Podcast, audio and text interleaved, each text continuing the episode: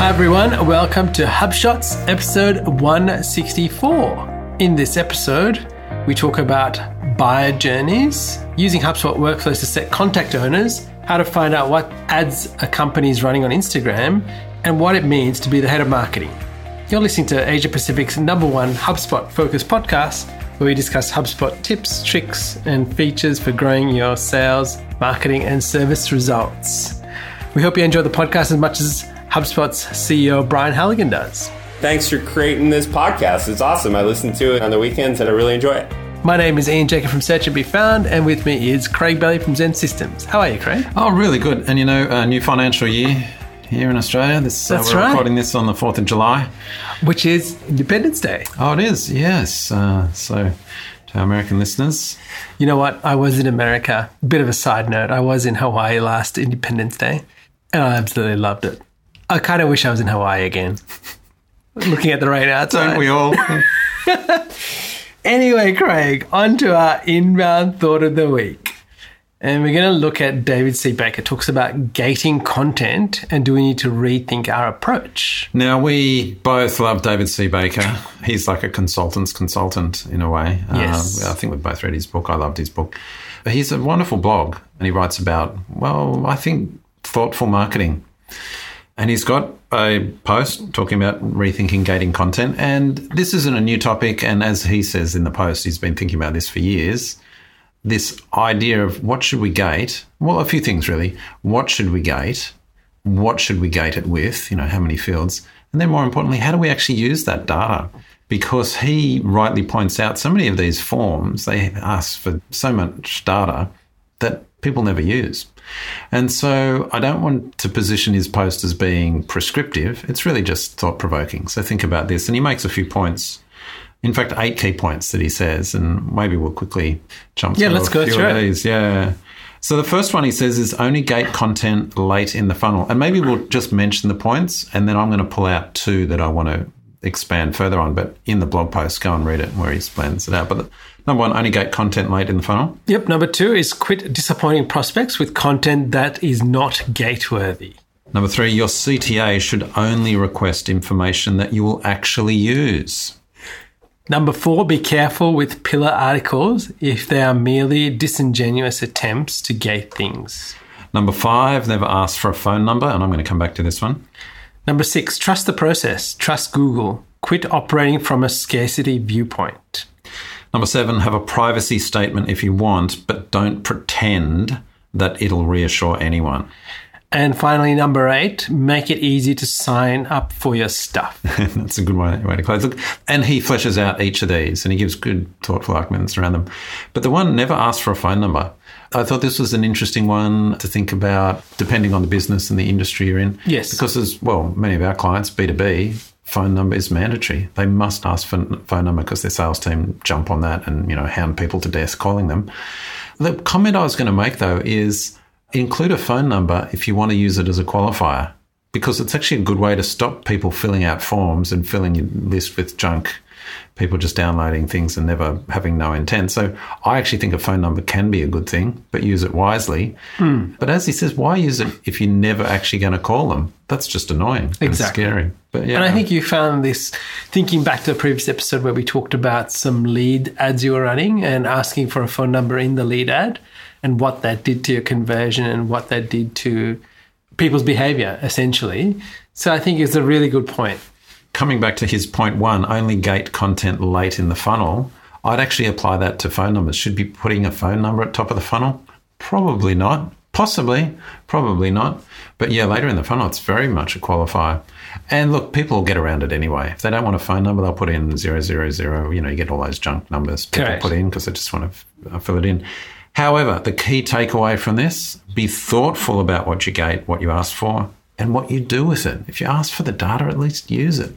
All right, Craig, uh, HubSpot marketing feature of the week. And looking forward to using forms in conversation. Did you see this? Where they were talking about this is coming. So I think they're just rolling it out in new portals. But you know, you can have a support form, and you've got conversations. Yes. Well, it kind of makes sense that if someone fills out a support form, it goes It's a into a, big conversation. Currently, they have uh, team inboxes. So you Yes. could have, let's say, you've got support at mydomain.com. Yep. That email goes in. That's a conversation. What about if you had a form there? Anyway, that's coming. And really, the point of what I'd like to see, and I think this is where it's headed, is look, any form. Surely you can wire up any form to an inbox a conversation. That's what I'd like. Yes. Anyway, that's the feature coming soon. I'm, I like it. Looking forward to it. All right. Our HubSpot sales feature of the week, Craig, is using workflows to allocate contact owners. So you can use workflows to allocate contacts to having a contact owner.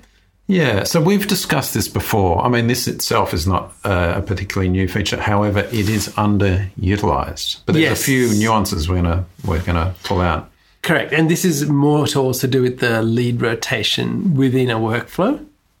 So I think what's interesting is that we found in the portal, we have sales professional users, but at the high level, let's let's say the team above the super team, you can't actually assign that team to the lead rotation. Yeah, so what they're saying is in workflows you can allocate a contact owner to a contact.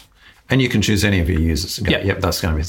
But if you want to rotate it so that it HubSpot automatic or randomly rotates it between the team, you're like, oh, okay. So when I was looking at this, their um, announcement about that they've um, made it easier for uh, people to be allocated, even if they're not paid, I'm looking at rotation. I'm going, oh, so according to what I'm reading them saying, you can't rotate between people unless they are all pro users. But that doesn't seem to be the case in the portals where we're testing. And it seems to be the case when people have set up parent child teams. So I don't know if this is a bug or there's like a little loophole here, but it seems if you use child teams and You people in definitely- them, you can definitely rotate between them and they don't have to be paid users. So I'm a bit confused. I don't know if this is just a loophole or a bug or I've misunderstood the way they've written the article. But in any case, it's great because now you can just allocate between anyone on the team. They don't have to be a paid user. True. I wonder how long that'll last. Let's see. We've got two screenshots there of different ways you can allocate people as well. Yes, and we've spoken in previous episodes about the lead rotation, about balancing that out amongst the sales team. And I think you're right. It is an underutilized feature within HubSpot. Yeah, and I think the reason we wanted to call this out and why we mentioned at the top of the show was using workflows in sales because often you would chat with people about, oh, are you using workflows? Oh, yeah, we're doing that on the marketing side. We've got email nurtures. Oh, okay, cool. And so what about on the sales side? Oh, yeah, we've got sequences set up. Oh, okay. What about using workflows for deals and just general contact maintenance and things like that? People don't think of it. They think that workflows are just a marketing function. And I guess this is just a very simple example of where you can incorporate it in a sales process. All right, onto our marketing gotcha of the week, Craig. And this is not appreciating the number of touches in a customer's journey. And this is a bit of content on Think with Google. It's actually really well done. There's a piece of content above this interactive content, but basically shows you from the data that they have that the customer journey is not linear. It kind of fluctuates based on what people are doing and who they are. And if you drill down into it, you can actually interactively go through a journey of a particular type of customer. There's Wendy who's 68. She had 120 plus touch points on her on, on, her journey to purchase, purchase a, car. a car. And you had one on the other side who was 25 who had 600 plus touch points in six days. And then we had Justin who took 24 days and had 110 plus touch 24 points. days, go the extra. That's right. So, you know what this highlights to you? Like the different parts people are taking and how they're going about it. And it really gives a good understanding of how people, even looking for a similar product, how different their journeys are. And they do this across automotive, electronics, food and beverage, personal care, retail, and travel. So it's really fascinating. So I'd encourage you to have a look at it. But what is some of the key stuff that we highlight in there, Craig? Yeah, well, I thought they did a good job of visualizing this funnel moments where they're basically saying wide peak, narrow peak, and this idea that that number of touches increases when they're researching, and then when they're at a particular purchase inflection, it's really narrow and come down to very specific touches that they're after. I thought it was really, I'd never really seen it put like that before. I thought that was a good insight. I really like the purchase junction. Purchase junction, yes. the point at which a user makes a purchase, but then continues searching. Continues on searching. I don't know if they're buying other cars, but certainly we know in other areas, once they buy, that actually opens them up to buying a lot of other things, depending on the industry, of course, and whether Yes. it's a repeat purchase market. But yes, that's it. Get them in a purchase and then immediately advertise to them again, or immediately try and touch them again to get multiple subsequent Yes. purchases. I think that's really interesting. I would think that this happened to me before when I've been buying some things online. I bought something and literally within 10 minutes of buying a, a couple of products on this one site, I got an email back saying, well, you can buy more and it's free shipping. I'm like, oh, hang on, I just paid for shipping, but now I can buy more stuff and just not pay any more shipping. So incentivize people, uh, incentivize me to add more stuff that I'd already paid. Yeah, well, there's limited offers, but there's also accessorizing is the normal Yes. upsell. So one of the old school, everyone would know this, but uh, one of the things they teach you in retail, of course, is when you go in, if someone's shopping for clothes, is the perfect example. Uh, you go in, I want a suit and a shirt and a belt and socks and that. They never start with, oh, well, let's find the belt for you, sir. It's always, okay, start with the most expensive item, suit, because once they get over that um, purchase hurdle, oh my goodness, how much? Okay, great. Then a belt seems like a bargain. And as a percentage wise, that's what we do psychologically. We go, oh, it's not that much because we consider it relative to the purchase we've just made. Well, in the online space, this is, of course, the same, depending on, you know, could actually be clothes for all we know. But in those places, accessorizing, and think about in your business where accessorizing might be, because it might be a big consulting piece followed up with some little hmm. one off audits or whatever it is. Yes. Whatever it is you're selling. But yeah, it's all around understanding those moments. And that purchase inflection point is a key one. Okay, onto our marketing tip of the week, Craig. You know, in Facebook, you can go to a Facebook company page and you can see what they're advertising on. Yes. I think most people, most marketing managers will know that. Oh, yeah, I want to see what this brand's advertising on. I'll just go to their Facebook page and look. Have you ever wondered, oh, well, how do I see that on Instagram? Is there a way to see? Well, it turns out there is. It's got to be in the app, though. And we've got a few screenshots. In fact, I'll show you what HubSpot's advertising on Instagram at the moment. But it's pretty easy. In the app, you just go in, you go to their profile, go up the top right, click those three dots, and you're looking for an entry that says about this account. Have a look at that, and then you can see their active ads. So we've got a few screenshots there. We can see nice range of ads that um, HubSpot's um, advertising. So now, Craig, when, when I saw this in the show notes, I thought, oh, I'm going to go try, test this out on a few accounts that we were looking at. I'm like, hang on, I can't see that. I'm like, why is that? Anyway, it doesn't appear for all accounts because it seems to depend on the number of followers you have on your account. So just be aware of that. If you think, oh, I'm just going to check this out, what are these guys talking about? It's because of the number of followers. Have a look at a few accounts you follow and see what ads they're actually running. Some of them actually might have the about this account, but you might actually not see any active ads running. So just be aware of that too. But a great thing to work out what is going on and what people are advertising on. All right, Craig, on to our insight of the week. And it's talking about the inefficiency of the web. And this is from SEO Book. Google reCAPTCHA breaking websites, lowering conversion rates, costing businesses real revenue on e commerce websites. So, were you ever a reader of SEO book, Aaron Yes. Wall? I grew up on Aaron Wall. Oh, did you? Yeah, I just thought it was fantastic. So, listeners may not know this, but I used to be an SEO consultant. That's a dirty word these days, isn't it? Uh, but yeah, I, I was um, did a lot of SEO probably a decade ago now. But Aaron Wall was the man. He was the legend of SEO, and so I was a member of his community for many years. He was Wow. fantastic. Yeah, he's gone a bit quiet in the last couple of years. And you know, Traffic Think Tank with Matt Barbie and, Yes. and that. I almost think of uh, TTT as the new SEO book. It's kind Yeah, of right. um, it's the same kind of community vibe, experts in there, Okay. and things like that. But anyway, I digress. He does put out the occasional post on SEO book. And by the way, do you notice it's not even HTTPS? I don't know if he's doing that on purpose. He's got no SSL on his site. I don't know what's going on. It's just weird. Anyway, that's an aside.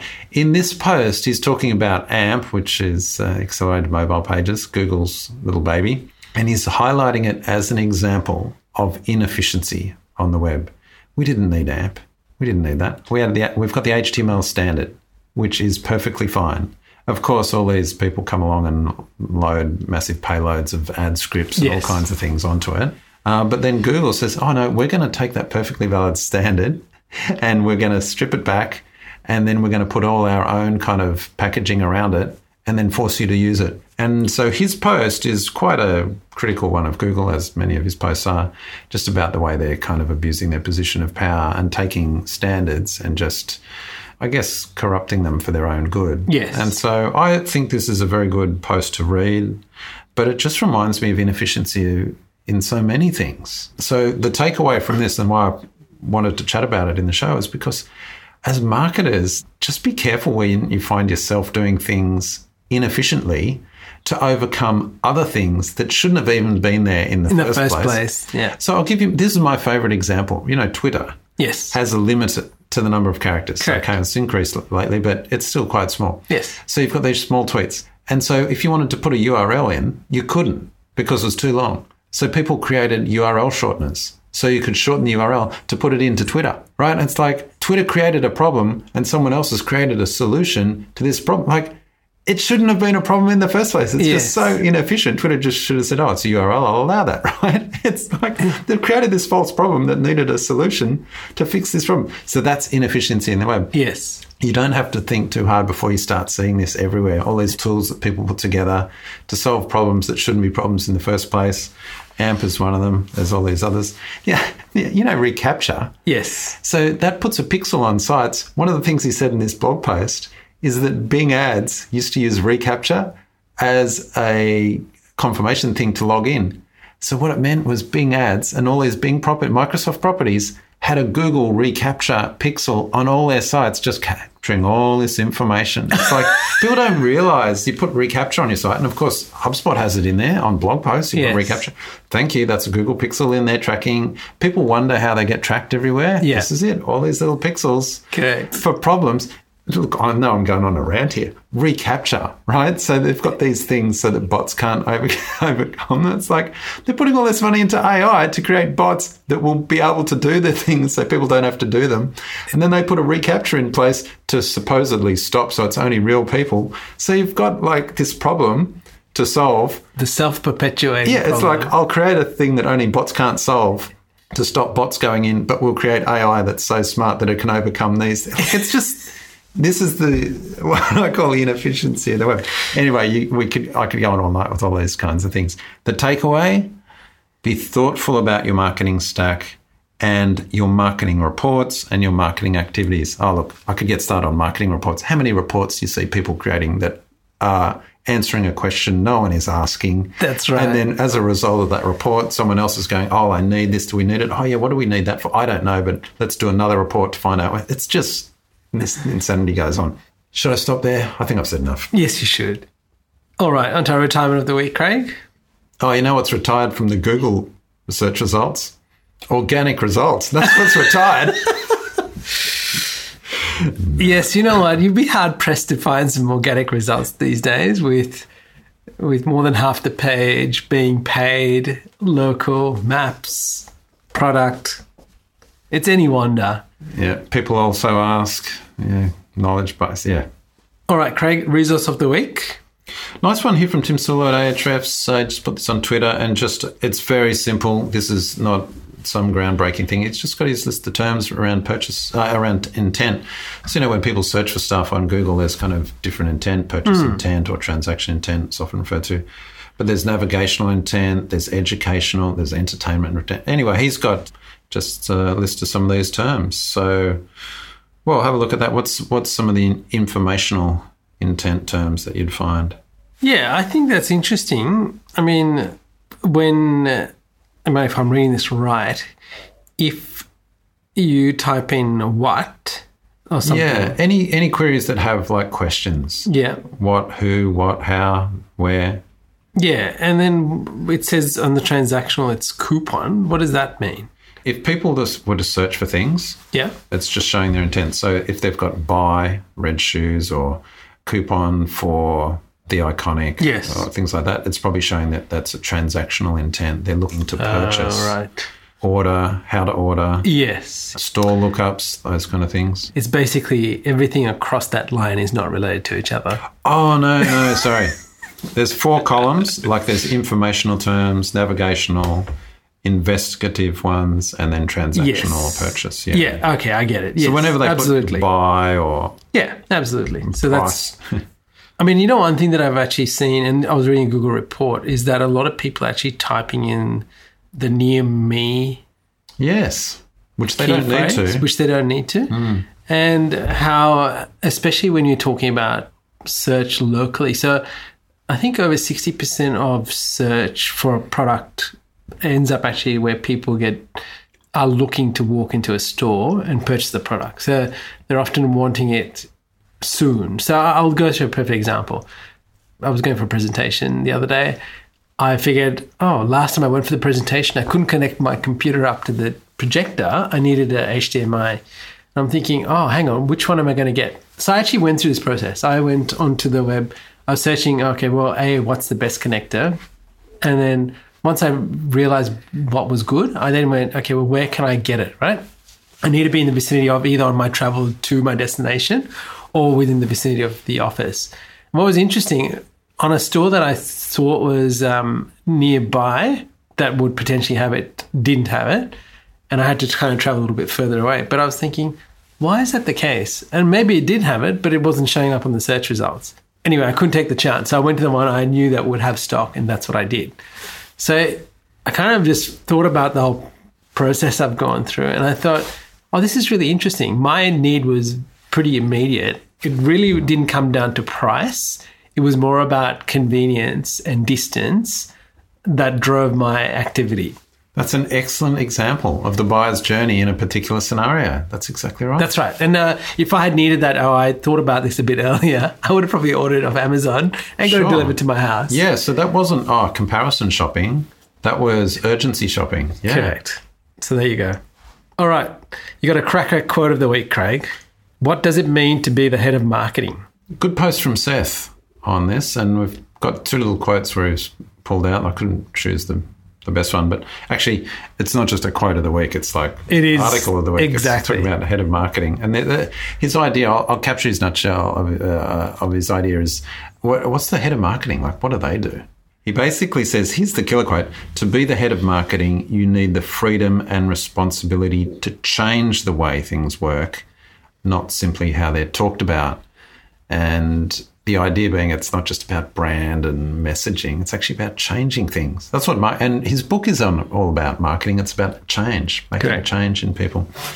But he actually said the reason that the tenure of a CMO a big company average is about 18 months is that it takes about a year and a half for the boss to realize that the pain free, risk free, easy miracles aren't arriving on schedule. They hire the head of marketing, but the, the boss doesn't want to actually give up the strategic, you know, Yes. uh, oversight. The head of marketing just becomes an operational person, and they realize, oh, no, it's not for me. And you know what? True in the marketing sense, but I think this can be across the board, even in sales. Same thing. You know, what are the behaviors you're driving that is driving change? I only say that because I was in a meeting the other day, and what was really interesting, they could see the way people are buying and the way younger people are interacting with people in sales has changed. But when they said, "Oh, well, what about if we give that to Bob?" No, no, he's not going to do that. He's not going to use a CRM. And they're like, "We're not going to include him in on this." And I thought, "Oh, that's really interesting." So there are people that they've identified that are not going to change, and then there are people that are going to change, and they were basically going to split it and carry on. And I thought, "Oh, this is really interesting." Wow. So Bob's getting put over in special projects, ready for the, the next redundancy round. So you know what? This is a really interesting thing. Uh, It doesn't just span marketing; it's sales. It's even Yeah. you know anything we do. Even even us as technical people or agency owners, we we have to choose to change and make a difference. So definitely worth thinking about how we go about that. Now, Craig, you've got a bonus link of the week, which is a tool. What is this tool? Uh, this is a Facebook advertising management tool. So I just wanted to check out to investigate. Kind of a note to self. I was checking it out today, but couldn't dive into it. Excellent. If anyone does try it out, please let us know. Yes. Uh, by the way, if there are any tool vendors out there that would like us to have a play with their tool and perhaps even um, review it on the show, just get in contact, send us a few details. Obviously, if it's marketing related, uh, Even sales rela- even sales that's, related. Yeah, Absolutely. that's right. That'd be great. Well, everyone, we hope you enjoyed this show. Please leave us a review on iTunes or Apple Podcasts or wherever you listen to this. Could be on Spotify. We would love you to leave us a review. Just a star review is fine. And if you do, take a screenshot and send it to us, and we'll send you something. What do we send them? Something. It's maybe some socks, Craig. anyway, we will reward you with something that is of value. So please do that. Send it to us, direct message us on Instagram and let us know. Well, Craig, until next time. Catch you later, Ian. Thank you for listening to this episode of HubShots. For show notes, resources, HubSpot news, including practical strategies you can implement, visit us at hubshots.com.